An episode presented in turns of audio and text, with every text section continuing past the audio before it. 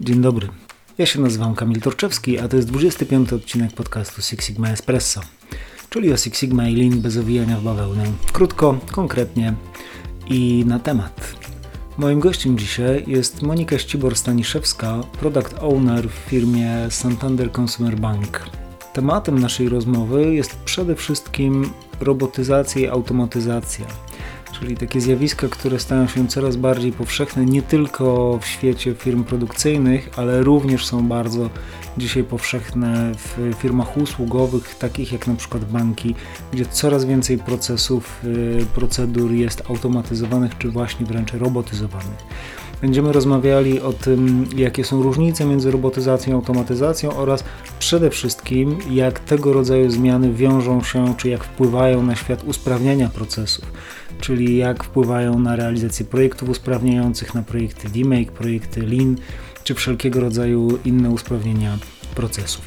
Mój dzisiejszy gość y, ma tutaj bardzo duże doświadczenie, ponieważ dzisiaj jako product owner koordynuje wysiłki zespołu związane właśnie z usprawnianiem i doskonaleniem procesów a wcześniej do 2021 roku no Monika była zastępcą dyrektora Departamentu Jakości i właśnie automatyzacji procesów operacyjnych, także e, jest to osoba z dużym doświadczeniem zarówno w obszarze właśnie automatyzacji, robotyzacji, jak też usprawniania procesów. Myślę więc, że to bardzo ciekawa rozmowa i też e, ciekawy temat, do którego niewykluczone będziemy w przyszłości jeszcze e, wracali. E, kto wie, może ten podcast też za jakiś czas nagra robot. E, ale póki co to się na to nie zapowiada. A więc przed Wami mm, Monika Ścibor-Staniszewska, Santander Consumer Bank i ja, czyli Kamil Torczewski.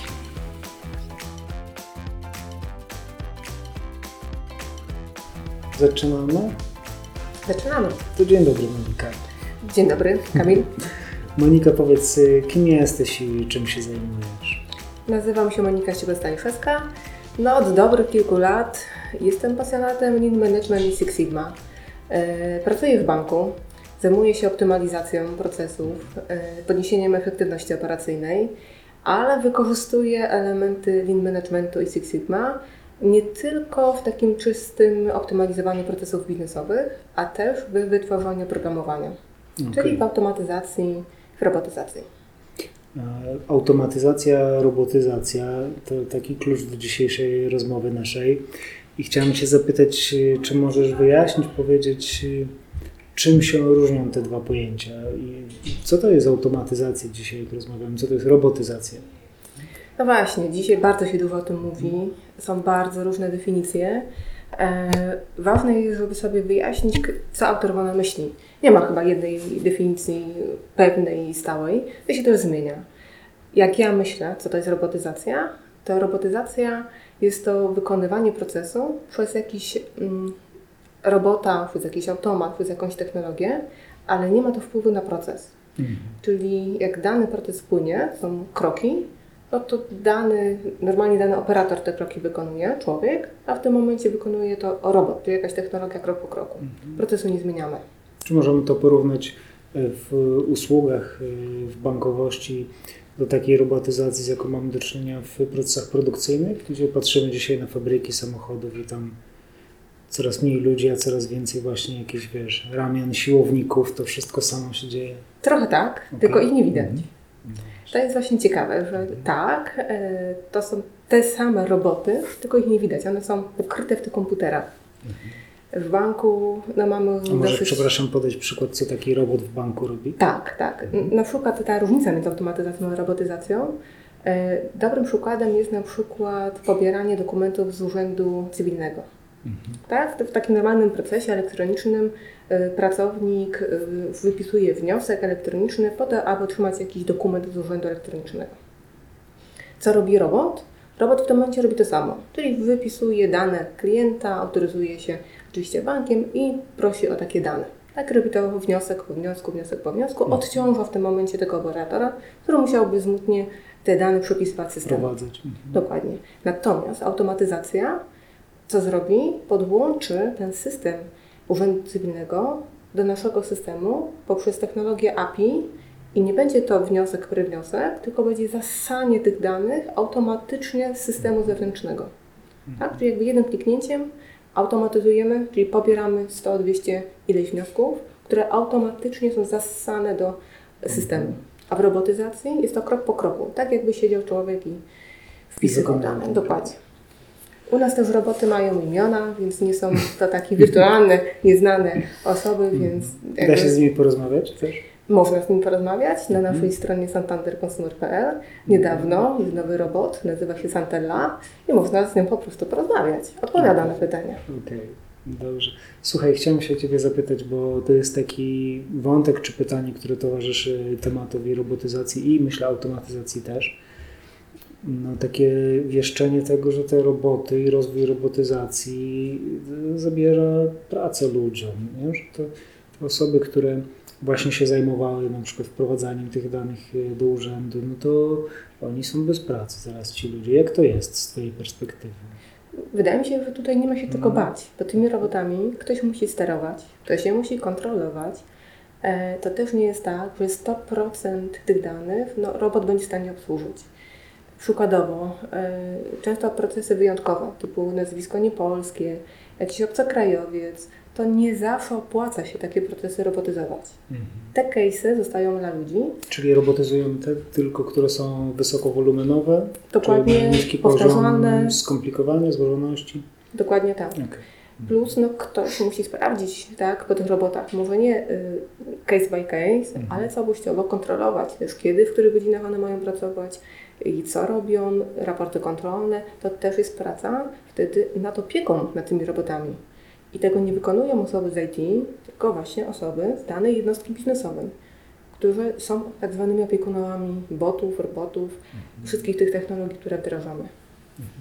I rozumiem, że to się opłaca. To się opłaca. I jakie to przynosi nam korzyści? Czy tylko kosztowe, czy też jakościowe? Jak to widzisz? Głównie jakościowe, Mhm. bo na przykład skraca czas odpowiedzi na zapytanie klienta. Bardzo wiele pytań wcześniej było w jakichś w dniach liczonych na odpowiedzi. Dzisiaj taki automat, taki robot jest w stanie odpowiedzieć w ciągu 15 minut od zapytania.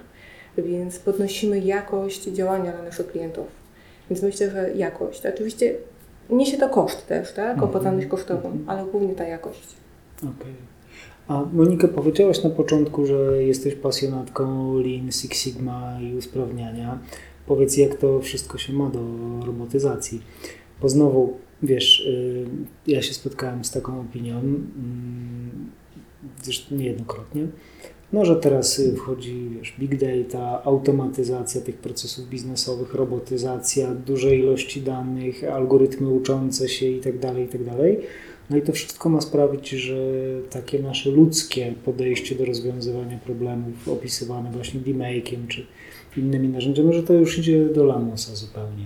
Co to ty myślisz, jak to się jedno ma do drugiego? No właśnie, jak to jedno się ma do drugiego, jak to połączyć?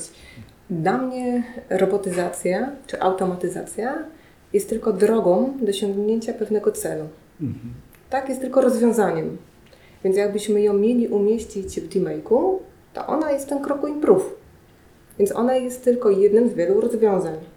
Czyli z Niekoniecznie. Improve rozumiem, że to jest gdzieś potencjalne jedno z rozwiązań, które dzisiaj macie do dyspozycji na wszelkiego typu różne przyczyny, które gdzieś tam potwierdzacie. Dokładnie tak. A cała magia dzieje się dwa kroki wcześniej, tak? czyli w zdefiniowaniu problemu, w mierzeniu tego procesu, w analizie, w określeniu stanu obecnego i dopiero jest wygenerowanie rozwiązań, no i być może wtedy ta robotyzacja bo- al- albo automatyzacja będzie rozwiązaniem.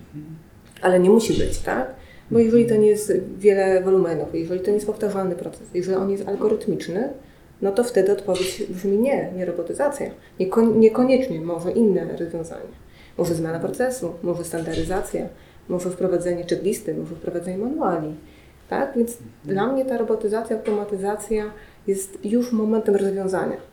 No ale przed jest cała faza discovery, my ją nazywamy taką fazą, dopiero testujemy jakby ułożenie tej fazy, która zawiera elementy Lean Management i Six Sigma. Użyłeś takiego sformułowania, powiedziałeś, że jest faza discovery. E, Domyślam się, że to jest jakiś wasz sposób e, układania, usprawniania procesów. Powiedz, czy Wy używacie DMake'a w takiej klasycznej formule, czy łączycie jakoś tutaj elementy Lean? Wiem, że Agile też jest y, bardzo obecny w Santander Consumer Bank. Jak to wygląda od strony organizacji Mhm. pracy z procesami? Mhm. Tak, no właśnie. Jest i Agile, i jest Lean, i jest Six Sigma. Jak to można połączyć? Ta, ta I nie zwariować. I nie zwariować, dokładnie. No bo pytanie co do czego, tak? Co do procesu, co do projektu, a kiedy z problemu procesowego wychodzi projekt? No bo to de facto to jest to pytanie, tak?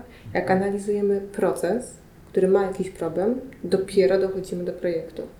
Tak? Czyli ta faza discovery, my ją dopiero testujemy, na ile ona się sprawdza. Tak naprawdę składa się z takiego mini demake'a do momentu fazy improve. Byś miała opowiedzieć, co to jest ta faza Dokładnie. discovery? Ona definiuje przede wszystkim otoczenie, czyli jaki jest to proces, yy, kogo jest to proces, jaki jest właściciel, Mhm. jak wyglądają mm, kroki tego procesu, no i jaki jest problem biznesowy. Czyli typowo taka analiza define Mhm. na wysokich klockach, gdzie stosujemy SIPOKA, stosujemy mapę procesu, stan obecny. Mhm. Kolejnym krokiem tam Discovery jest generowanie rozwiązań. Burza mózgów y, w różnych, w różnych wariantach oczywiście, definiowanie Mhm. rozwiązań, szeregowanie tych rozwiązań, kwantyfikowanie, no i wybór odpowiedniego rozwiązania, mapa to be. Mhm. I dopiero w tym momencie, jak już jest wybrane rozwiązanie bądź rozwiązania, odpala się tak zwana faza Scrum, Mhm. czyli faza Agile, gdzie jest już konkretne rozwiązanie, które trzeba wdrożyć, tak, które trzeba rozpisać na historyjki w Jira, które trzeba powiedzieć co, jak, kiedy, jak, najczęściej system zmienić, w których krokach, co ten system ma zrobić, zaprogramować, przetestować, wdrożyć i skontrolować na końcu. Więc de facto ta faza discovery to jest takiego odkrywania, gdzie są elementy lead management Six Sigma. Ta faza wdrażania to jest agile, który można już dzielić, kroić na poszczególne sprinty i odcinki. No i faza kontroli też raczej taka Six Sigmowa, tak? Sprawdzenie wyników, gdzie jesteśmy, na ile to, co założyliśmy, jest tym samym, co jest po wdrożeniu. Mhm. Tak jak rozumiem to, co powiedziałaś, to duży nacisk jest właśnie na definiowanie y, obszaru biznesowego, problemu biznesowego. Później mm, mówimy o rozwiązaniach i standaryzacji. A jak często no, dzieje się u Was to, co jest sednem DMake'a, czyli ta faza pomiarów, analizy takiej wnikliwej? E, Domyślam się, że to jest oczywiście rzadko, ale kiedy, w jakich przypadkach, jak to odróżniacie? No, nie, nie zawsze tak rzadko bywa. Nie zawsze. Nie zawsze. Kwestia, Mhm. jaki jest definicja problemu biznesowego. Jeżeli y, w problemie biznesowym Mhm. jest konkretny KPI typu skrócenie czasu oczekiwania na odpowiedź Mhm. klienta, no to typowo są pomiary, czasami one są gotowe, bo to są pomiary systemowe Mhm. tylko do wzięcia. Czasami są to pomiary takie migawkowe, gdzie po prostu idzie się na gębę. Dzisiaj ją się robi świetnie, bo ją się robi zdalnie. Wszystko widać tak naprawdę, co operator klika i można sobie z boku to przetestować. Albo odpisywanie przez ekspertów, tak? Takie próbki danych i taka migawka przez ekspertów przez kilka dni zbierana. Ale tak, zbieramy te dane, jeżeli oczywiście potrzeba, nie zawsze, ale jeżeli jest taka potrzeba, to zbieramy te dane, bo one nam określają no, ten potencjał też, tak, z którego, co dzisiaj mamy, jak wygląda ten proces, na ile on jest ustandaryzowany, bo po tych danych może nam wyjść, że no, nie ma standardu. Niekoniecznie rozwiązanie IT jakieś systemowe jest tym najlepszym, najpierw standard. W ogóle my mówimy, żeby robotyzować, no to pierwszym krokiem jest standaryzacja. Nie da rady czegoś automatyzować i robotyzować, jak nie ma standaryzacji procesów. Monika, jest dużo tych różnych e, elementów, których opowiadasz i mm, ja mam takie poczucie, że to jest u Was uporządkowane. Tak jak znam Ciebie, też wiem, jak tutaj to historycznie wyglądało w Santander Banku. Mam wrażenie, że to jest organizacja, gdzie jest duży poziom dojrzałości e, i poukładania tych różnych sposobów na pracę z procesami. Jakbyś miała podpowiedzieć komuś, kto może jest na początku tej drogi, co jest ważnego w układaniu tego, takim porządkowaniu, systematyzowaniu. Myślę tutaj o tworzeniu wiesz, odpowiednich zakresów zadań odpowiedzialności, przypisywaniu ról. Co jest takiego krytycznego, co decyduje, że to działa Mhm. albo że nie działa? Ja myślę, że ludzie. Przede wszystkim to. Bez ludzi to by nie działało. Nie roboty. Nie, Nie, roboty, nie oprogramowanie. Ludzie. I to oni tworzą tak naprawdę tą całą historię, która się tutaj dzieje, tą całą magię, która się tutaj dzieje. E, Ludzie, którzy mają odpowiednie kompetencje na każdych poziomach tego wdrażania. Zarówno w tej fazie discovery, to u Coraduna jest, grupa tak zwanych change managerów, menadżerów do spraw procesów. Grupa y, bardzo zróżnicowana. Właśnie bardzo są to menadżerowie Six Sigmowi, White Belci, y, Green Belci, Lean menadżerowie związani z optymalizacją procesów o różnych kompetencjach i właśnie swoich specyficznych podejściu. Jedni Okej. bardziej linowo podchodzą, drudzy bardziej Six Sigmowo, trzeci jeszcze bardziej... Czy to jest grupa, która, przepraszam, Mhm. jest jakby, oni się zajmują tylko i wyłącznie tym? Ta ich rola change management to jest y, ich dominująca rola w organizacji? Głównie tym, ale Mhm. też pomagają wdrażać temu zespołowi tego typu zmiany. Więc de facto ten change manager też potem przy wdrożeniu Mhm. też jest. On trochę pilnuje, stara się zaglądać, Mhm. koordynować, więc tak. Też nie mogę powiedzieć, że 100% projektów idzie w taki sposób. No bo są też projekty, Mhm. może nie powiem oczywiste, ale pewne regulacyjne, legalowe zmiany, które po prostu należy zrobić i tam nie ma miejsca tak, na Six Sigma czy na Lean Management, no bo tam wiadomo co i gdzie należy zmienić. Więc to jest jakiś obszar u nas w banku, który, który my dosyć mądrze, wydaje mi się, zagospodarowaliśmy. Że wychodzimy od problemu biznesowego, szukając potencjałów zmian, a nie od rozwiązania. Mhm. A zapytam jeszcze, skąd y, informacje o problemach biznesowych? No właśnie. I to, to jest y, najlepsze pytanie od procesu. Bo to proces wie, to użytkownicy procesu wiedzą. E, I to na różnych poziomach. Najpierw spotkania z użytkownikami, bezpośrednimi operatorami, ale też z kierownikami, dyrektorami. No i KPI, tak, wyniki, które pokazują, że coś gdzieś, coś jest przekroczone i to nie jest jednorazowa sytuacja, tylko jest to przekroczone w jakimś dłuższym okresie. No i wtedy można wkroczyć, pomóc, poukładać. Super. Czyli mamy taką rolę change managerów. Y, Jak liczna to jest grupa y, z ciekawości? Dzisiaj to jest 7 osób. Siedem osób, okej. I domyślam się, że jest jeszcze ktoś więcej niż tylko change managerowie. No oczywiście, tak, tak, tak. Mamy y, zespół, który zajmuje się Mhm. też wdrażaniem. To są to analitycy IT, którzy przekładają Mhm. ten język biznesowy na ten język taki już specyficzny tych aplikacji technologicznych, Mhm. dokładnie.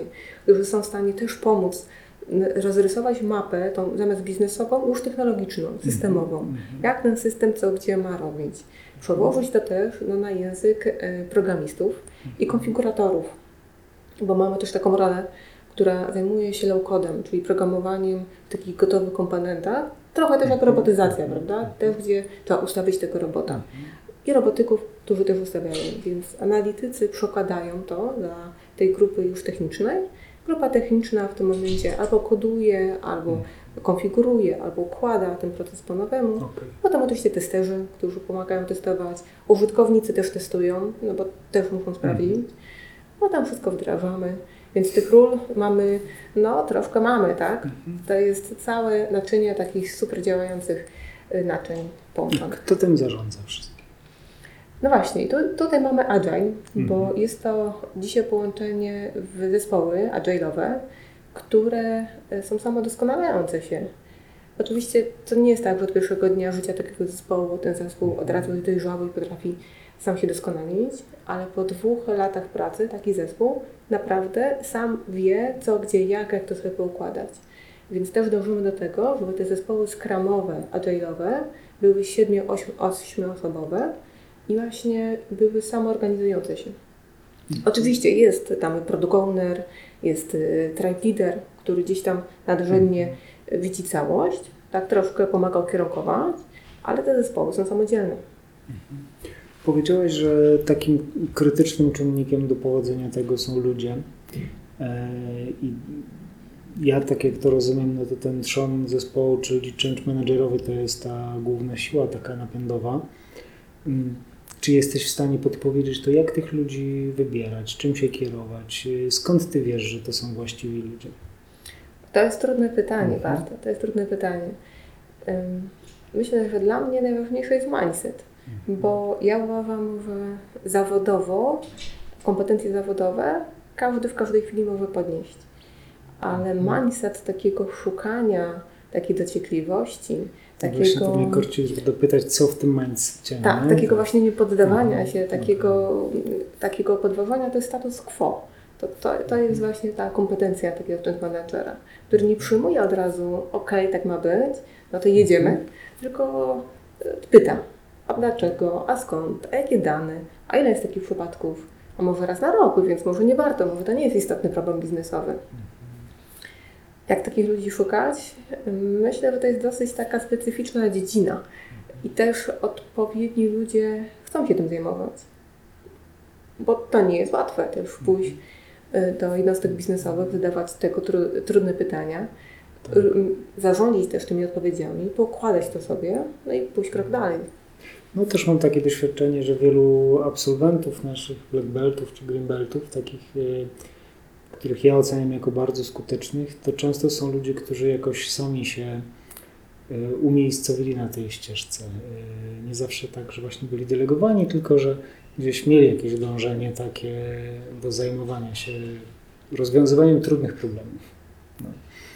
I chciałem Cię jeszcze zapytać, jak jesteśmy przy tych ludziach, czy jest y, mm, u Was również jakoś poukładany proces ich rozwoju, czy pobytu w tym miejscu, które się nazywa Change Manager? Czy to jest tak, że to jest takie stanowisko, czy funkcja wieloletnie, czy też może, jak to często z Black Beltami bywa, że to są 2-3 lata i gdzieś ktoś się wspina dalej w organizacji, jak to wygląda?